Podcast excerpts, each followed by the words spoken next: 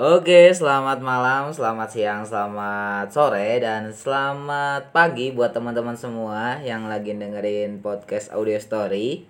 Kali ini eh, saya kedatangan tamu spesial jauh-jauh dari Tasik, pengen bikin cerita bareng di podcast Audio Story. Mungkin langsung aja ya kenalan sama tamu spesial kita di Audio Story. Ada siapa? Halo semuanya, kenalin Oke. nih nama aku Pupung Nur Hapipa Dan mungkin sebelumnya ini juga harus diken- dikenalin dulu nih Siapa yang tadi berbicara ya takut orang-orang lain lupa Orang-orang lupa ini ada siapa nih selain dari aku Yang Oke. tadi ngomong pas awal. Jadi saya sendiri yang selalu ada di audio story itu Raffi Mufti Wijaya Biasanya dipanggil Mas Jau atau Kicong. Eh Kicong tuh. Untuk di podcast kali ini kita pengen sharing-sharing ke teman-teman Perihal pandemi Iya, gitu ya. pengalaman kita mungkin ya selama pandemi Karena kan Benar pandemi ini banget. kan udah hampir 2 tahun ya Udah berjalan 2 tahun ya Udah kalau nggak hampir salah. 2 tahun Dari Iya, tahun. akhir tahun 2019 Iya. Awal Sampai 2020 ya awal 2020 kerasa di Indonesia Di bulan Maretan apa ya kalau nggak salah Iya kalau nggak salah Maret kita libur kuliah sampai sekarang. Iya, bahkan sampai sekarang pun masih ada ya 2021 menuju 2022 ternyata pandemi masih melanda di sekitar kita walaupun mungkin sekarang albi alamin udah mulai surut ya. Surut. Si pasien-pasiennya udah mulai mereda gitu. Semoga saja untuk ke depannya pandemi ini segera cepat berakhir. Amin. Kayak gitu. Nah, Jadi gini teman-teman kita di sini mau eh, cerita awal-awal kita eh, terjadi pandemi itu ngapain aja gitu. Mungkin dari Pupung eh, awal-awal pandemi kaget atau seperti apa pas ada berita pandemi, terus kampus diliburin, eh, terus pemerintah banyak peraturan bla bla bla bla. Kira-kira dari Pupung sendiri gimana? Kalau dari aku sih dulu tuh sebenarnya pas awal-awal bahkan sebelum apa sih sebelum covid masuk ke Indonesia aku tuh kayak udah berharap covid ini udah masuk gitu karena kayak enak banget gitu eh, sekolah diliburkan kuliah diliburkan kayak lebih banyak waktu di rumah gitu. Itu sebelum emang sebelum si pandemi belum masuk ke Indonesia gitu. Tapi lama kelamaan setelah pandemi masuk ke Indonesia sangat menyiksa sekali ya gitu. Menyiksa Sangat sekali menyiksa sekali. ternyata. karena ternyata yang diharapkan libur mungkin cuma satu satu atau dua bulan ternyata malah dua tahun ya. Anjir, Kayak jadi tahun. jadi kayak boring banget gitu di rumah beberapa bulan di rumah diem gak ke mana-mana. Karena kalau Hmm. misalkan mau keluar pun dulu teh malah takut menularkan ke keluarga Ke gitu. Jadi lebih baik berdiam di rumah. Itu itu tuh se- selama beberapa bulan lah gitu diam di rumah waktu itu. Oke, kalau Mas berarti Jauh gimana nih Mas Jauh? Mas Jauh kalau aku sendiri eh, awal-awal pandemi itu kaget gitu. Jadi peraturan dari pemerintah, berita-berita, baca berita jadi ketakutan aja gitu. Awal-awal pandemi masih dikontrakan di Bandung, eh, belum pulang ke rumah dan itu ya menyeramkan sekali. Bandung kan kota gitu ya rada rame. Ya hanya diem di kontrakan bareng sama teman-teman yang sedaerah di situ terus memutuskan pulang beberapa minggu setelah pandemi ini marak pisan gitu di bulan Maret itu. Hmm. dua minggu setelah keputusan dari kampus kalau nggak salah libur langsung pulang ke Jawa. Tapi itu dulu waktu Mas Jauh pulang itu nggak takut menularkan atau kayak gimana ataukah Mas Jauh karantina dulu sebelum pulang? Atau nah waktu dulu? itu kan dua minggu pasca dari kampus nerbitin surat di kontrakan diem terus konsultasi nih konsultasinya bukan ke dokter tapi ke orang tua pengen pulang bla bla bla bla. Terus ke kakak juga pengen pulang gitu. Dan alhamdulillahnya ya jadi pulang aja gitu. Dan keluarga di rumah pun nggak ngerasa takut karena di Bandung juga udah persiapan karantina selama dua minggu sebelum pulang. Iya, mungkin udah dikasih tahu dulu, udah dikasih tahu, udah dikasih arahan dulu ya sebelum Bener. pulang, jadi aman gitu pas pulang. seperti Iya itu. sih emang boring banget dulu pas awal-awal pandemi. Awalnya sih senang gitu, pas seminggu dua minggu tuh senang gitu libur di rumah Hmm. sama keluarga. Tapi lama kelamaan ternyata makin menyiksa ya karena kan kalau kalau aku pribadi kan orangnya kebiasaan tuh nggak suka di rumah gitu orang-orang luar lah gitu orang-orang yang emang jarang ada di rumah pas Hmm. pandemi lama tuh jadi kayak nyiksa banget gitu karena nggak ke- nggak nggak biasa di rumah kayak gitu sih. Biasa Betul. sering aktivitas di luar Iya. jadi ah di pandemi kacau pisan. Itu buat bisa move on tuh move on buat buat apa ya buat bisa bertahan di rumah tuh lumayan cukup lama sih. Oke. Dulu teh tapi selama kan di rumah terus gitu ya menemukan titik kenyamanan setelah beradaptasi dengan pandemi atau gimana? Pupung sendiri. Kalau aku sih dulu tuh dua bulan di rumah tuh lumayan agak menyiksa, ya lumayan Menyiksa. agak menyenangkan. Terus 3 sampai 4 tahun setelah pandemi agak mulai nyaman tuh. Karena kan lebih sering sama keluarga sama tetangga gitu. Karena aku tuh notabene-nya tuh tinggal di kampung. Jadi Oke. kayak pandemi itu agak agak jarang gitu kalau di aku. Bahkan nggak ada. Tapi setelah lima bulan setelahnya itu bener-bener menyiksa banget gitu. Karena udah mah nggak punya uang nggak bisa jajan terus juga diem di rumah gitu nggak ngapa-ngapain. Itu tuh bener-bener menyiksa banget apalagi pas kuliah online tuh. Malah waktu kuliah online kan ngantuk ya kalau misalkan Hmm. ngantuk. online. Bener pisan sampai tiduran pisan. jadi bener-bener nggak semangat buat ngapa-ngapain gitu. Jadi enak rebahan waktu itu teh. Oke oke. Kalau aku sendiri awal-awal dua bulanan lah pandemi emang menyiksa banget di rumah. Karena ya tekanan batin anak cowok Waduh, di rumah. Jadi anak rumahan ya? Eh eh, anak rumahan ya cuma tidur kuliah tidur kuliah jadi tontonan orang tua kan gimana ya gitu rasanya nggak enak pisan. Dan akhirnya di bulan apa sih ya di bulan September kalau nggak salah dapat lowongan kerja. Eh, ikutlah kegiatan kerja itu nulis-nulis di media. Jadi kegiatan di pandemi seperti itu. Hmm, oh sempat kerja juga berarti ya? sempat kerja. Hmm. karena kuliah terus bosen online nggak dapet apa-apa ya udah mendingan belajar di luar gitu Oke, itu kerjanya berarti online apa offline nih? Maksudnya di di rumah? Work from home? kerjanya di rumah kebetulan Eh, ikut media nulis-nulis di rumah ya intinya di rumah lah selama dua bulanan kalau nggak salah beres itu langsung ke Bandung lagi masih ikutan kerja dan keluar kerja karena bosen Hmm. dan sekarang apa ya ya menghidupi bukan menghidupi sih menjalani kehidupan ini sangat membosankan lagi karena aktivitasnya hanya kuliah online Betul seperti sih. itu Tapi Kalau- gimana? Tapi kalau Mas Jaw ini selama pandemi pernah terpapar nggak sih nih Mas Jaw? kalau terpapar nggak tahu sih ya karena nggak pernah cek cek ke dokter apa sih istilahnya sih eh swab apa ya swab ya nah itu yang gitu-gitu. Itu nggak pernah ke dokter nggak pernah jadi ya mungkin aman-aman aja tapi kalau sakit-sakit pas pandemi juga pernah gitu batuk pilek hilang Hmm. Cuman rasa nggak pernah nggak berani dicek mungkin ya?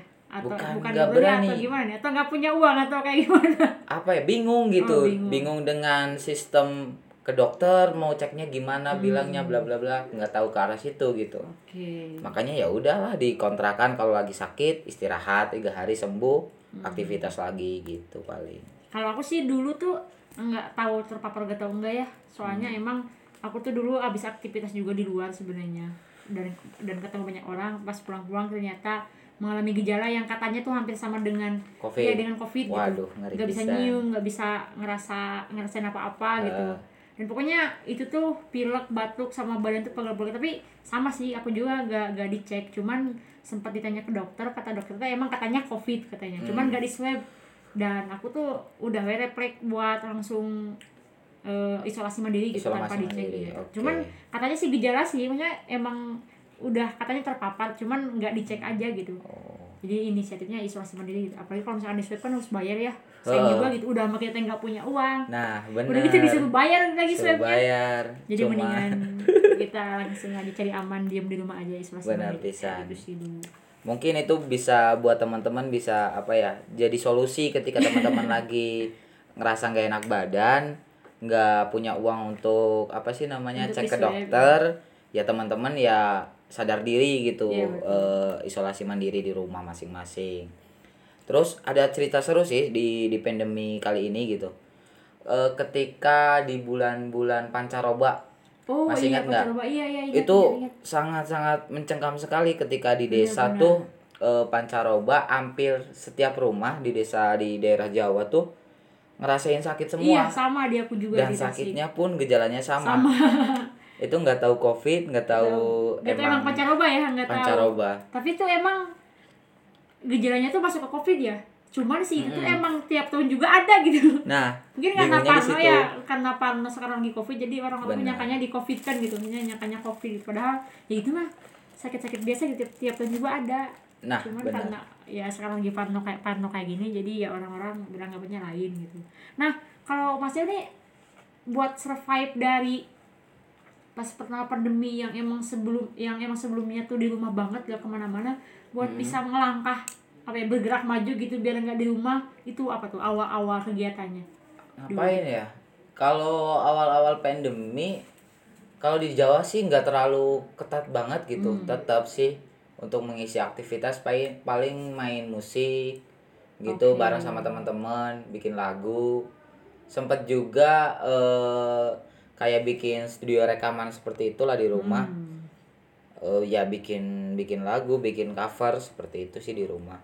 Aktivitasnya hanya itu di pandemi-pandemi awal untuk menghilangkan rasa kegabutan di rumah, siksa dipandang orang tua, cuma tidur, makan, kuliah, tidur, makan, kuliah, ngisi aktivitasnya Oke, seperti berarti itu. di eh, kegiatannya itu diisi dengan musik mungkin ya kalau Mas Musik. Dio dulu Heeh. karena ya kalau aku sih dulu tuh eh, karena lagi-lagi ya aku tuh kayak nggak nggak terbiasa di rumah.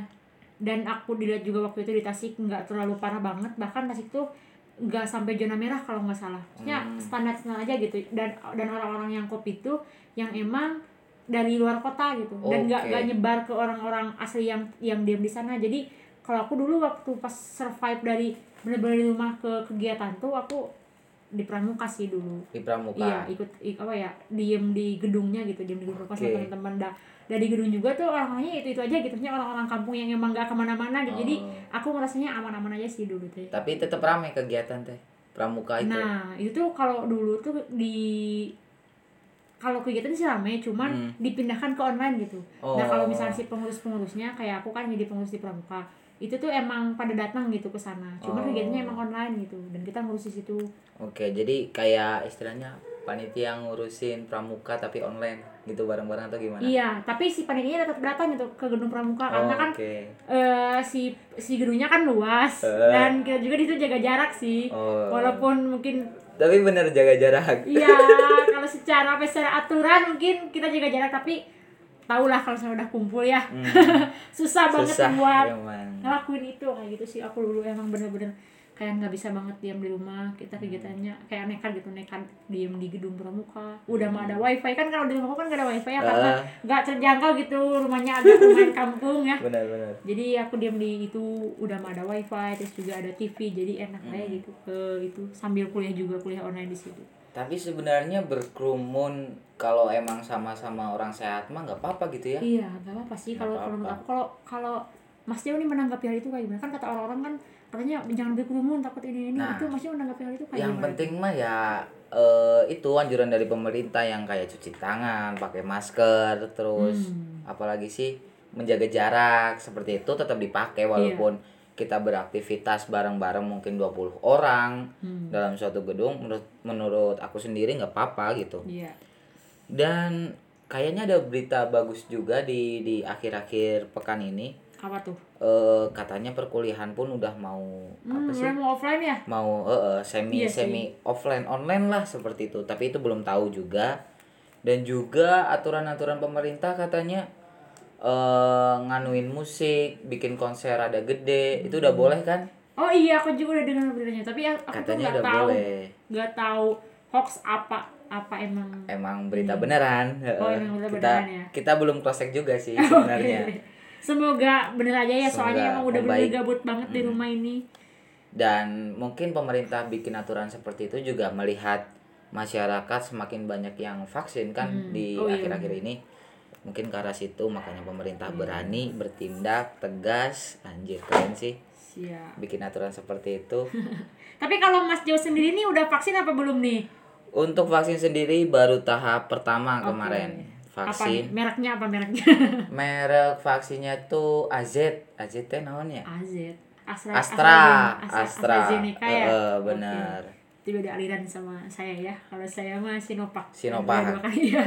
Udah dua Tapi kali. Hmm. apa sih yang penting ya. Maksudnya kita nggak mikirin apa mereknya, apa ini yang penting apa yang cepat itu yang diambil gitu Bener ya. pisan. Kayak gitu. Itu buat teman-teman kalau yang pengen cepet-cepet pandemi ini selesai, ya ayo bareng-bareng vaksin. Iya, jangan sampai milih-milih vaksin ya ada kata Nah. aku mah ada sama aja gitu. Yang penting itu yang tadi kataku bilang gitu, yang cepat yang harus diambil gitu. Jangan ah, aku mau pengen ini, aku mau pengen ini gitu. Malah takut ngehambat gitu dan malah si covidnya makin menyebar lagi kalau misalkan teman-teman menunda untuk vaksin ya. Bener pisan. gitu. makanya cepat-cepat vaksin oke siap yang lain kita mendukung lupa. pisan untuk vaksin Eh, karena mendukung covid segera selesai biar Iya. ngebantu masyarakat pemerintah juga aktivitas kembali dan kita juga itu. agar tidak lama-lama muak ya benar Ya. kita udah muak dengan apa apa yang serba online terus Hmm. capek siap kalau aku kan tadi kan kegiatannya tuh kayak berani ngeberaniin pergi ke gedung pramuka gitu sama teman-teman. Nah kalau Mm-mm. Mas Dewi itu berani buat ngelangkah itunya selain tadi bermusik ada nggak? Misalkan keluar apa misalkan keluar Jawa atau ke mana gitu main-main. Eh, kegiatan habis habis itu gitu pas habis di pandemi gitu ya. Iya. paling ya dari Jawa ke Bandung ke pasar mungkin. Cuma kayak gitu. Hmm. ketika di rumah sering ke pasar.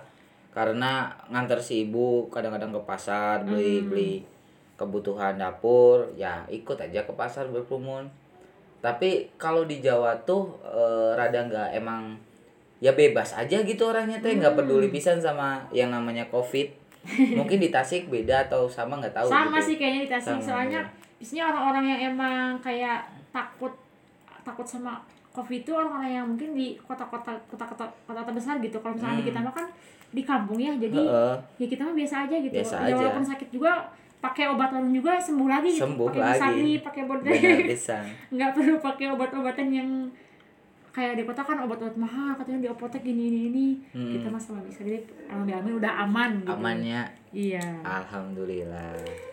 Mungkin eh itu sih ya cerita Iya. kita. Apa Pupung ada cerita lagi di Masih masa kayaknya. pandemi? Tapi sih sekarang kan masih masih dalam rangkaian pandemi ya dan Iya. sekarang juga kan udah di Bandung ya Heeh. kita berdua di Bandung gitu udah menjalani aktivitas udah menjalankan beberapa organisasi dan kita juga tetap gitu sekarang menjalankan beberapa organisasi tetap pakai masker pakai Ya, masker pakai benar kudu. pakai pak bawa-bawa hand sanitizer gitu untuk untuk mengatasi lah gitu untuk untuk mengatasi hal itu walaupun memang kita kadang juga berkerumun tapi kita juga tetap tahu batasannya Mas Jal. Benar pisan. Dan teman-teman itu wajib ketika ada acara atau ngikutin acara ya harus patuhilah protokol kesehatan, Betul. pakai masker, bawa Hand cuci sanitizer, tangan cuci itu tangan. yang dingin-dingin biasanya cuci tangannya. Hmm, di- Apa sih ya namanya ya? apa hand Eh, sanitizer, Eh, Jal. itu Ya, kayak astaga gitu. itu Gitu, sih ya teman-teman. paling ya itu tadi cerita-cerita kita selama pandemi. Benar. Nah dari Mas Jauh nih mungkin ada pesan untuk teman-teman yang sekarang mendengarkan? Ya yang pesannya pengen yang emang kayaknya nih pendengar dari Mas Jauh nih dari apa sih tadi teh? Audio story. Audio story ini tuh orang-orang yang emang suka di luar gitu. Oke mungkin Pesannya pesannya biar pandemi cepat selesai ayo segera vaksin. Mau vaksinnya apa pun intinya vaksin seperti itu. Betul. Kalau dari pupung gimana kalau dari aku sih pokoknya jangan apa ya jangan terlalu banyak pikiran.